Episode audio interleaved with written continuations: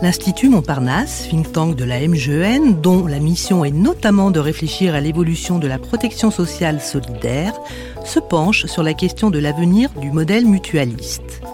Dans ce premier numéro spécial du podcast Bâtissons des futurs solidaires, nous accueillons Edgar Morin, éminent philosophe et sociologue, dont les travaux et la pensée nourrissent et irriguent les questionnements et réflexions de l'Institut Montparnasse, l'Institut Montparnasse étant le premier mécène de la Fondation Edgar Morin, fondation placée sous l'égide de la Fondation de France. Edgar Morin est né le 8 juillet 1921 sous le nom d'Edgar Naoum. Il est l'un des derniers grands intellectuels français à avoir traversé le XXe siècle et à pouvoir nous éclairer sur les enseignements attirés des grands événements qui l'ont constitué.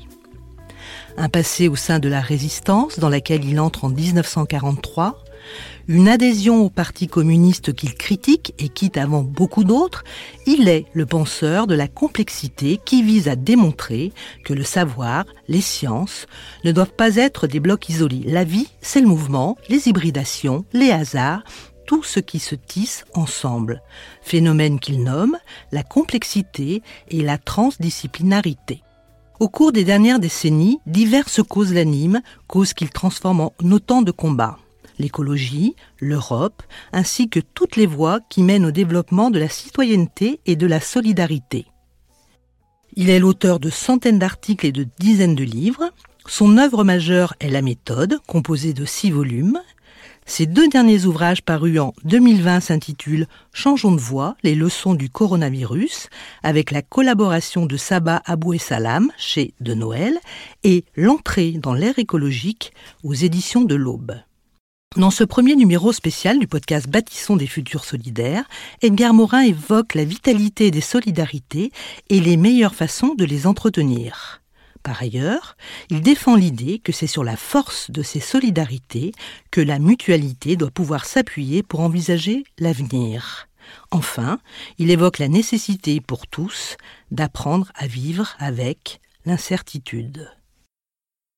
Je suis très honoré de de pouvoir réaliser cette interview pour l'Institut Montparnasse. Alors, la première question, Monsieur Morin, évidemment, elle porte forcément sur la mutualité. J'aimerais que vous me parliez des valeurs mutualistes et de ses vertus. Comment définir ces valeurs mutualistes? La valeur essentielle, c'est la solidarité et l'entraide qui sont euh, presque synonymes. Je veux dire que mais alors, disons, pour ne pas dire ce mot d'une façon abstraite en, général, il faut quand même rappeler que c'est au cours du 19e siècle, avec le développement du capitalisme et du profit euh, de cette époque, c'est au cours du 19e siècle que naissent en même temps les mutuelles, les coopératives, et même euh, avec beaucoup de difficultés parce que c'est il y a l'autorité euh, patronale, les syndicats. Bon, trois types d'actions qui sont fondées évidemment sur euh, la solidarité. Alors, mais donc par rapport à, disons, un, univers où de plus en plus le profit et le profit aussi bien avec le, l'égoïsme que ça comporte, tout ceci, évidemment, crée, suscite en réaction ce mouvement de solidarité qui caractérise les, les mutuelles. Et alors, ce que je peux dire aussi, c'est que les mutuelles se sont euh, développées aussi par rapport justement à des risques. Euh, c'est pas par hasard que, en ce qui concerne la, la santé, évidemment il y a la gêne, que, euh, qui est, euh, où la maladie, euh, le mal-être est un risque permanent pour toute personne. Donc les mutuelles s'est développé dans le problème de la santé, qui est un risque.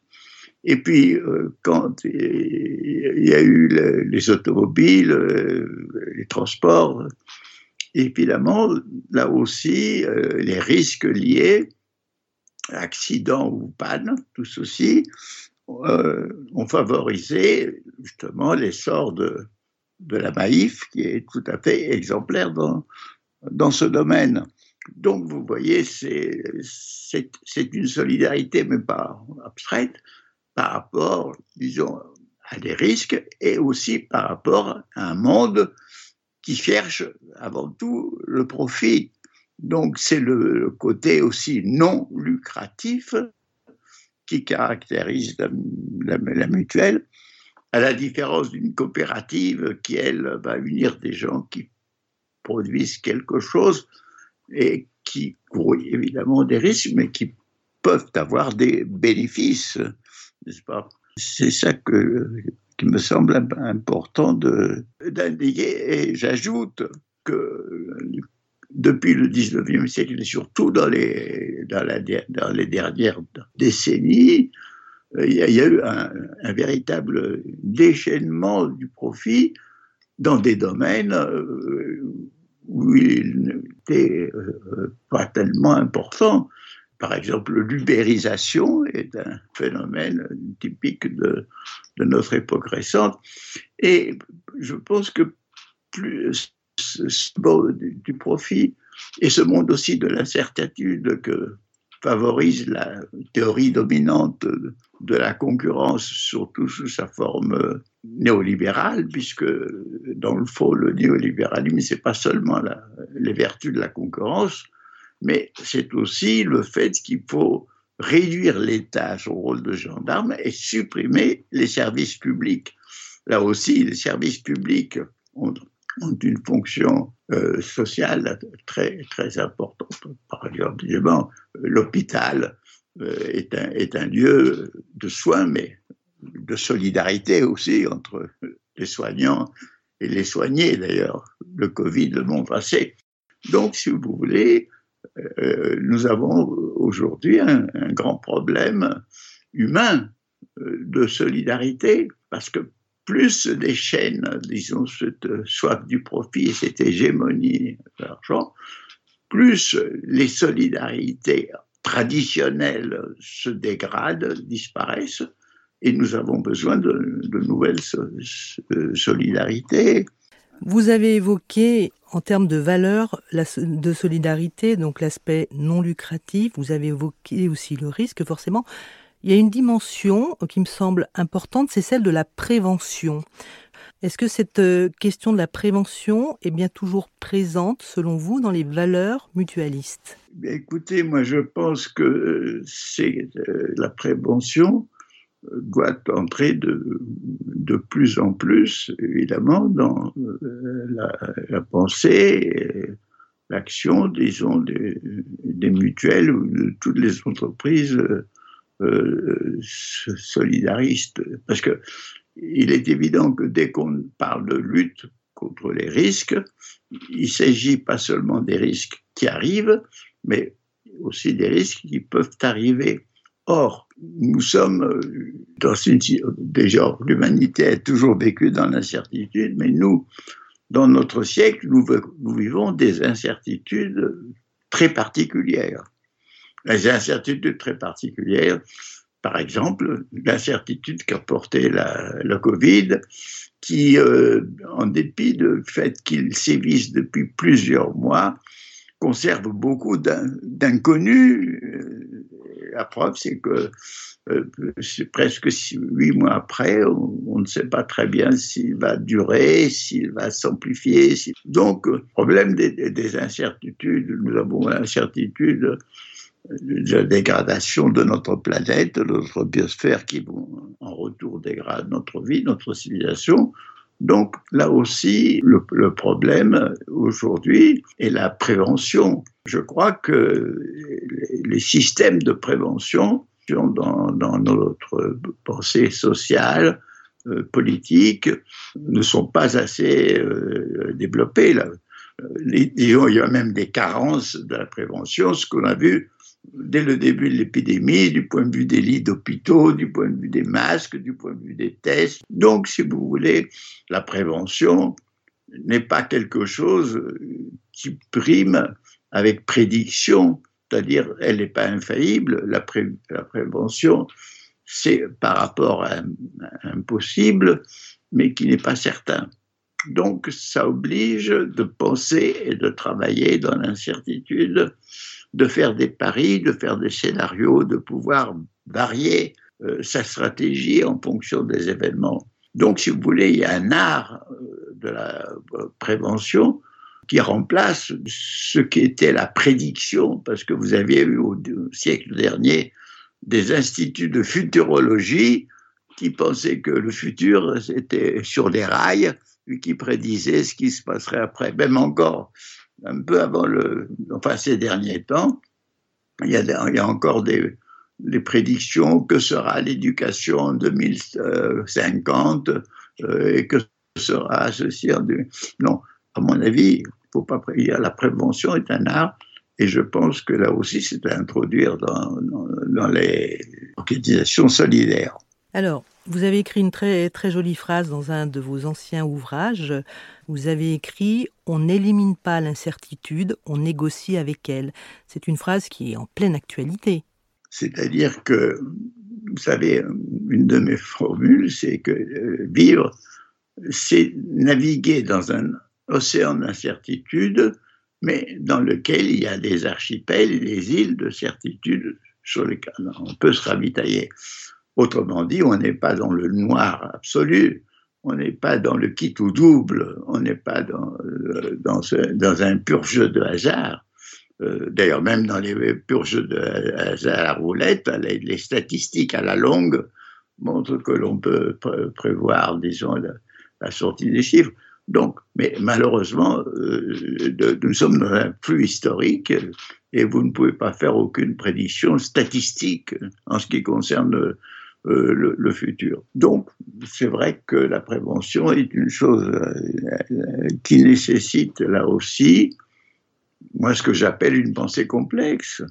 Parce qu'une pensée complexe, qu'est-ce que c'est? C'est une pensée qui essaye de voir la multiplicité des facteurs qui peuvent jouer euh, dans un ensemble.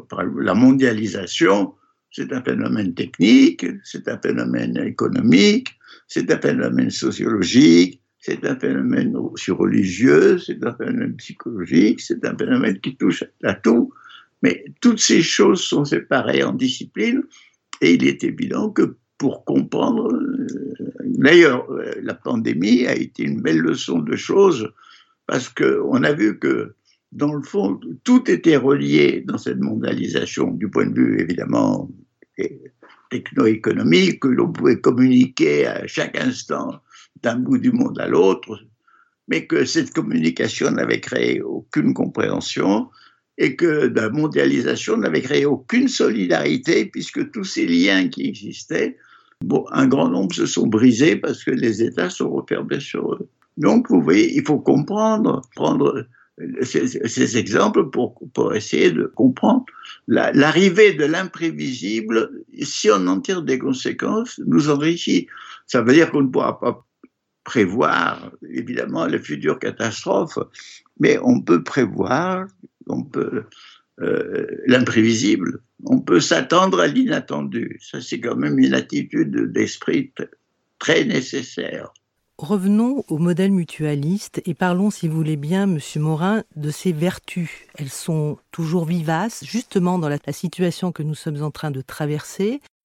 Vous savez, moi je pense que le, dans tout être humain, il y a deux logiciels, si vous voulez, antagonistes. L'un, c'est le logiciel euh, du moi-je, c'est-à-dire l'égocentrisme. Je suis au centre du monde, au centre de mon monde, et je dois m'occuper de moi. Bon, cet égocentrisme est vital quand même parce qu'il faut qu'on se nourrisse, qu'on se défende, qu'on se protège. Mais, fort heureusement que dès la naissance, vous avez l'autre, qui est le nous, c'est pas le moi-je, c'est le nous, c'est le tu. Et sans cette relation avec euh, autrui, relation d'amour qui commence avec la mère, avec les frères, les sœurs, c'est une relation de, tendresse, d'amitié, sans la communauté, c'est-à-dire la communauté qui implique toujours responsabilité et solidarité. Ce sont les deux vertus fondamentales sans lesquelles tout se dégrade. Donc, nous avons tous cette possibilité de solidarité, mais chez chacun, elle est endormie, elle est atrophiée, et que chez d'autres, euh, qui sont en général les humanitaires, qui sont euh, Médecins sans frontières, euh, Sœur Teresa, etc., vous avez la, pulsion de solidarité très, très, très forte.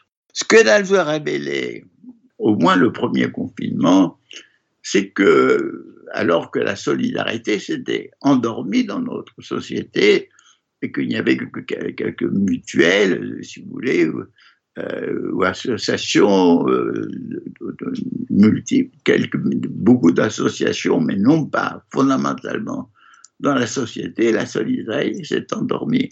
Mais ce qui est intéressant, elle dormait, mais elle n'est pas morte, parce qu'il y a eu spontanément des solidarités de voisinage, euh, rendant service à des gens impotents ou invalides, des jeunes qui euh, faisaient apporter des plats à des gens qui étaient démunis, n'avaient pas les moyens. Enfin, il y a eu, et puis sans parler euh, du dévouement extrême des soignants, infirmières, docteurs, enfin, il y a eu une poussée de solidarité, mais elle est retombée. Et ça veut dire qu'il faut l'entretenir. Et il faut l'entretenir justement par les actions, d'abord par une morale, par une éthique propre de solidarité et responsabilité, mais aussi par une action politique. Moi, ça fait 30, euh, 40 ans que je prenais les maisons de, solidarité, par exemple, pas, pour remplacer ni les SAMU ni les polices, mais pour aussi des, des espoirs, des solitudes le nombre de, solitudes euh, a été chiffré en France, c'est absolument incroyable. Des vieux, des femmes, des jeunes. Et ces gens-là, ils ont besoin de réconfort. Donc, si vous voulez, euh, c'est pour ça que je parlais de maison de la solidarité, où il y aurait une sorte de staff, d'équipe prête aller à l'aide, à l'aide compassionnelle pour ces cas de, désespoir, de, tristesse infinie, des gens seuls. Et puis il faut dire aussi que l'avantage d'une mutuelle, disons, c'est ce qu'on appelle, ce que en sociologie on appelle la reconnaissance. La reconnaissance, c'est pas simplement, ça ne veut pas dire qu'on dit merci à quelqu'un qui vous fait un cadeau. La reconnaissance, ça veut dire être reconnu comme être humain dans sa plénitude par autrui. Par exemple, si dans la rue, vous croisez quelqu'un dans le couloir de votre immeuble sans lui dire bonjour, c'est qu'il est transparent, qu'il n'existe pas. Dire bonjour à quelqu'un, c'est dire tu existes. Bon. Et nous avons besoin tous d'être reconnus. Et une mutuelle, l'avantage qu'elle a, c'est que ses membres sont reconnus parce qu'ils participent, disons, à une aventure commune. Et donc, je pense là aussi que, aussi bien dans les coopératives, dans les, mutuelles, ce phénomène est extrêmement important. Et je pense que là aussi, je répète, solidarité et responsabilité sont les deux clés hein, fondamentales pour le présent et pour l'avenir.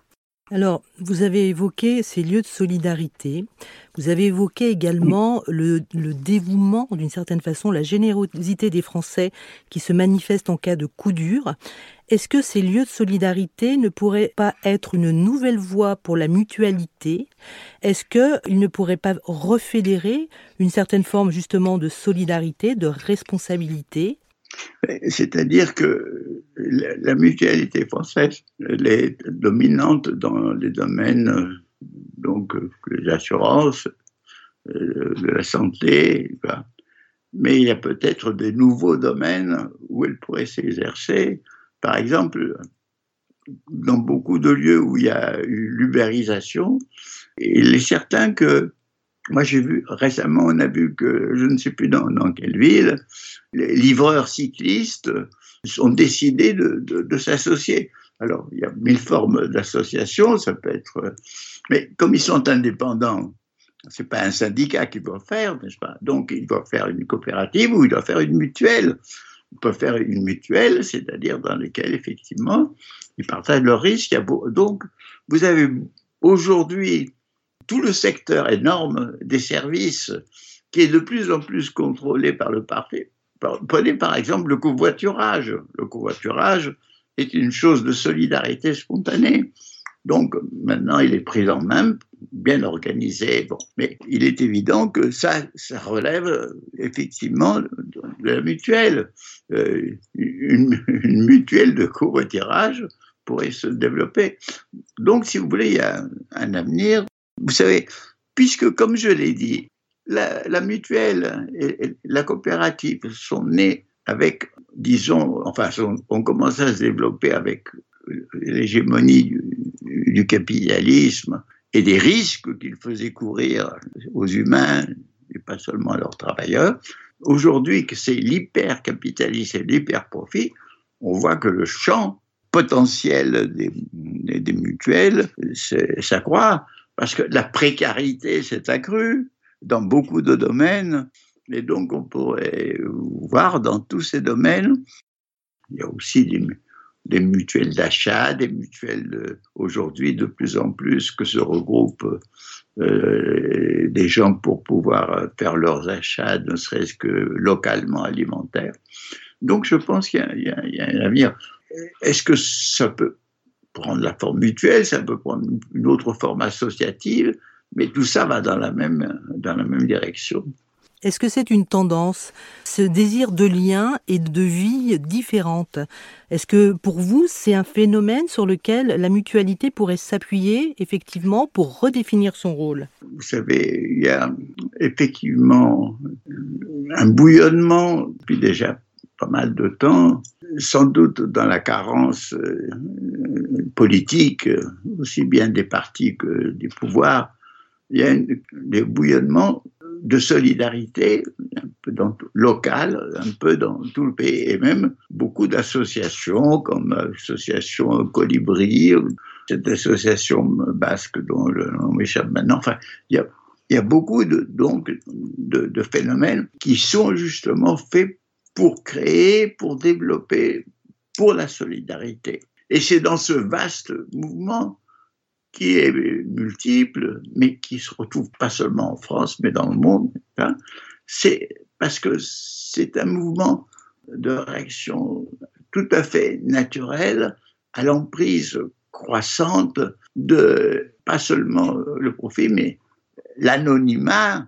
Euh, vous savez, qu'est-ce qui domine aujourd'hui dans la, connaissance politique? C'est uniquement, on, traite les humains, on les voit comme des chiffres, Hein, c'est le PIB, euh, c'est la taux de croissance, c'est les statistiques, euh, c'est les sondages d'opinion. Donc, plus on, sent qu'on qu'on devient des objets, plus on sent que, que, les rapports humains se dégradent, plus on veut retrouver quelque chose d'humain. Donc, si vous voulez, moi je pense que la mutuelle peut jouer son rôle dans cet essor de la solidarité qui justement n'a pas trouvé une expression politique, mais peut trouver déjà une expression dans les associations, dans les mutuelles, dans les etc. Donc, si vous voulez, c'est dans ce sens-là que je vois un développement futur du mutualisme. Merci, Monsieur Morin. Vous venez d'écouter ce podcast spécial de l'Institut Montparnasse, podcast sur la thématique de l'avenir du modèle mutualiste. Nous remercions notre invité, Edgar Morin. Nous espérons que ce podcast vous a donné de nouvelles clés pour mieux comprendre les enjeux du modèle mutualiste.